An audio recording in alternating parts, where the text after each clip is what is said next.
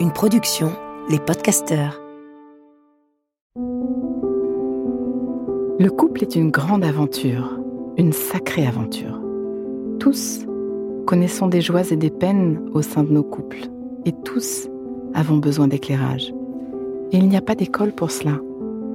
Alors, bienvenue dans ce podcast de l'intelligence amoureuse. Je suis Florentine Aknin et je vais vous donner la main le long de la voie du couple, cet univers passionnant, complexe et unique en son genre, qui nous envoie dans le meilleur comme dans le pire. Passionnément, j'apprends, je crée et je transmets des outils pour ouvrir toutes les possibilités de l'amour en nous et entre nous, pour laisser l'amour faire son travail et nous ramener à nous-mêmes, pour nous aider, tous et chacun, à fertiliser l'espace du couple. À chaque épisode, je répondrai à une question. Viens me la poser sur Instagram, l'espace du couple. À nos amours. Le couple est un cauchemar, m'écrit Sébastien. Je passe de relation en relation et c'est soit un champ de mine, soit ça devient un ennui mortel. Je ne crois plus au couple. C'est vrai que je suis souvent interpellée par les uns ou par les autres sur ce thème. On me demande « Tu y crois, toi, Florentine, au couple ? Vraiment ? Avec tout ce que tu vois ?» C'est tellement difficile, ça peut être tellement violent ou tellement ennuyeux, une prison, un sacerdoce. Oui, la relation nous met au défi de nous-mêmes. Oui, c'est confrontant. Oui, à l'occasion de toi, je vais vivre de l'inconfort. Oui, relationner au long cours avec une personne que l'on choisit par amour requiert quelques compétences. L'amour coule de source, oui, mais pas la relation. La relation bouscule, nourrit, questionne, engage, bouleverse, fragilise et renforce à la fois, et encore tellement d'autres verbes. Beaucoup de couples, pris dans leur réactivité, sans le recul de la conscience de ceux qui cherchent à grandir entre eux, tissent leur quotidien de lutte. Ils s'aiment, sont très attachés à leur vie ensemble et accueillent ensemble, faute de mieux, leur vague d'agressions mutuelles. L'énergie de leur danse de survie mène le jeu. Et de génération en génération, cette image d'Épinal est perpétuée. De la même façon que l'on nous fait croire que les chiens et les chats sont faits pour se haïr, on nous apprend que le mariage est un lieu de discorde et d'agressivité. Nos modèles littéraires, nos modèles populaires, naviguent entre le conte de fées d'un côté et la farce conjugale de l'autre. As-tu déjà remis en cause tes modèles ? La façon dont, depuis tout petit, tu as vu comment les gens s'aimaient, tes parents, tes oncles et tantes, tes modèles, pas toujours modèles. As-tu déjà remis en cause ce que nous propose le monde à voir ? Il est souvent libérateur de regarder comment nous avons été imprimés de l'idée du couple et quel recul nous nous offrons pour créer notre relation. Si on y regarde à deux fois, l'agressivité conjugale occupe nos écrans. Je suis triste de cette guerre homme-femme, de ces peintures offertes aux yeux de spectateurs de tous âges, des chouchous et loulous et autres personnages récurrents qui se ridiculisent, se taillent, se piègent, se méprisent, rétrécissent l'un l'autre. Comme si nous n'avions pas la possibilité de réguler nos réponses neuro-émotionnelles. Comme si il était une fatalité que nos émotions à l'occasion de l'autre deviennent des réactions contre l'autre. Alors, le ressort est comique, certes, mais il alimente cette vision du monde désespérante de la guerre et le dépit entre les amoureux. Nous sommes tellement plus grands. Depuis que le monde est monde, les hommes et les femmes ont des merveilles à accomplir ensemble dans leurs singulières différences. Et depuis que le monde est monde, ils se blessent, s'abusent, gaspillent leur énergie. Ces couples-là, ceux qui se sont enfermés dans la lutte, ont immensément besoin d'apprendre l'intelligence amoureuse. Quand ils s'immergent dans ce travail d'ailleurs de compréhension, de soutien mutuel, quel apaisement! Leurs témoignages sont bouleversants. Vous imaginez que leur amour est si fort qu'il les fait tenir dans les conflits quasi perpétuels. Et il faut vraiment leur rendre hommage. Quel engagement! Quelle capacité à tenir! À cela, je veux dire la promesse de vacances au sein du couple, quand vous apprenez à relationner. Il est possible de prendre soin ensemble de tous nos moments de vie et de chasser cette négativité, cette réactivité. Le monde est suffisamment difficile dehors, créons-le soutenant dedans. L'expérience à nos amours que je propose est ce chemin vers devenir partenaire. Quitter la bagarre. Parce que quand on se déchire à deux, c'est perdant, perdant, perdant.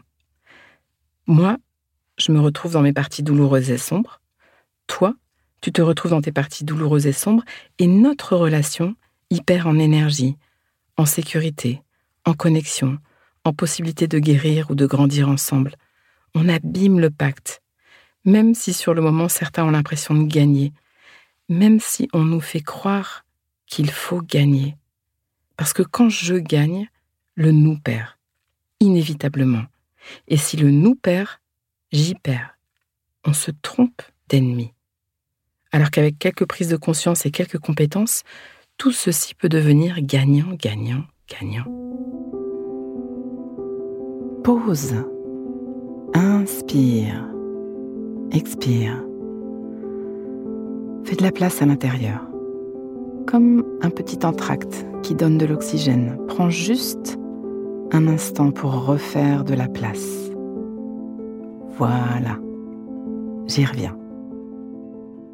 Parfois même, pour échapper à cette lutte, nous installons comme une vitre entre nous, qui a le mérite de nous protéger du chaos, mais qui dévitalise beaucoup la relation. C'est la vie en parallèle. Une des solutions du couple qui veut en finir avec la lutte de pouvoir, qui souhaite mettre un terme au piquant émotionnel de cette croissance à l'œuvre, ou tout simplement qui ne questionne pas la stratégie de mettre sous le tapis les inconforts de ce que révèle en nous la relation. Mettre sous le tapis, c'est avancer sans regarder, parfois même sans sentir que telle ou telle parole, tel ou tel geste ou moment a fait émerger une émotion difficile chez l'un ou chez l'autre, ou pour les deux. On enterre, on n'en parle pas, on refoule, on passe au next, en évitant surtout de soulever le voile, en serrant les dents. Les couples qui ne se disputent jamais ne sont pas forcément en pleine santé relationnelle. Ça peut faire un peu comme un fantôme de couple. Ça vous parle ? Pas forcément la plus joyeuse des solutions, pas forcément la plus vivante.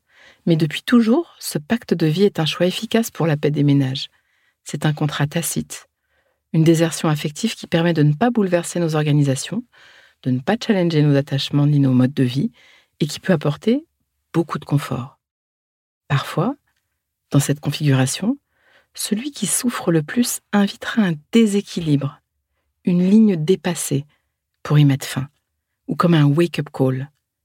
J'ai une tendresse infinie pour ces couples qui arrivent bouleversés par un de ces rappels à la vie, comme une infidélité, une décision à l'emporte-pièce, une crise profonde, et qui, passé cet état désarçonné, passé la douleur, font le chemin à deux de se remettre en vie. Parfois, ce sera au moment du départ des enfants que la ligne bougera, ou aux 40 ans, 50 ans, cette fameuse midlife crisis, ou le départ à la retraite, ou le décès d'un parent ou d'un proche. La vie est tellement créative pour se rappeler à nous et nous demander de nous mettre en vie. Le couple nous met en danger de vie. Vous saviez ça ? Alors, le fantôme de couple n'est ni bien ni mal en soi. Il est simplement prédateur d'énergie de croissance. C'est une question de choix qui appartient intimement à chacun. La voie de l'intelligence amoureuse est une autre voie, celle de la relation consciente et intentionnelle.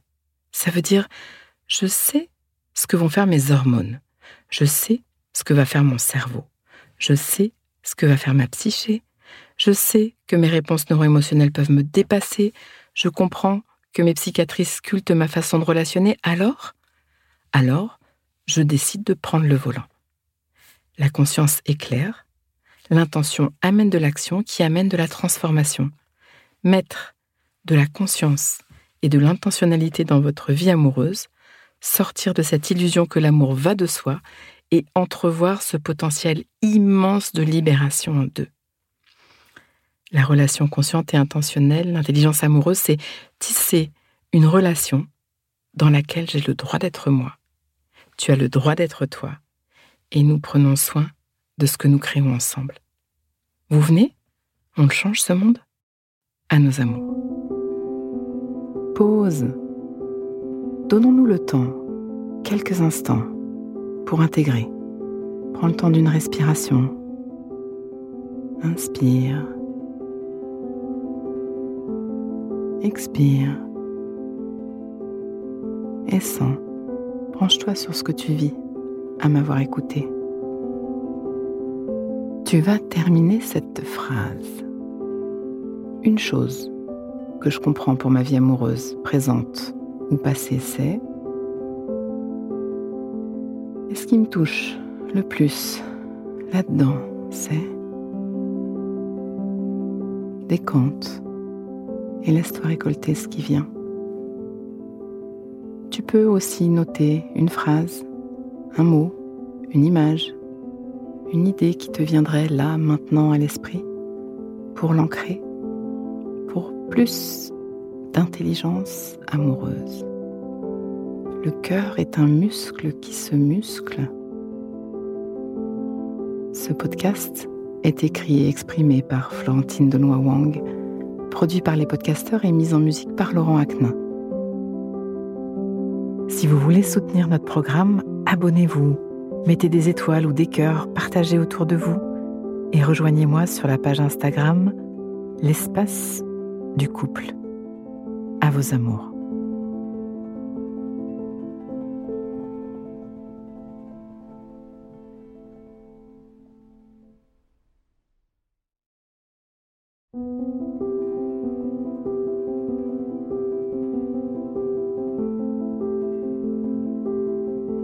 Ne manquez aucun épisode de l'Espace du couple. Abonnez-vous et mettez 5 étoiles sur Apple Podcasts, Deezer ou Castbox. À nos amours.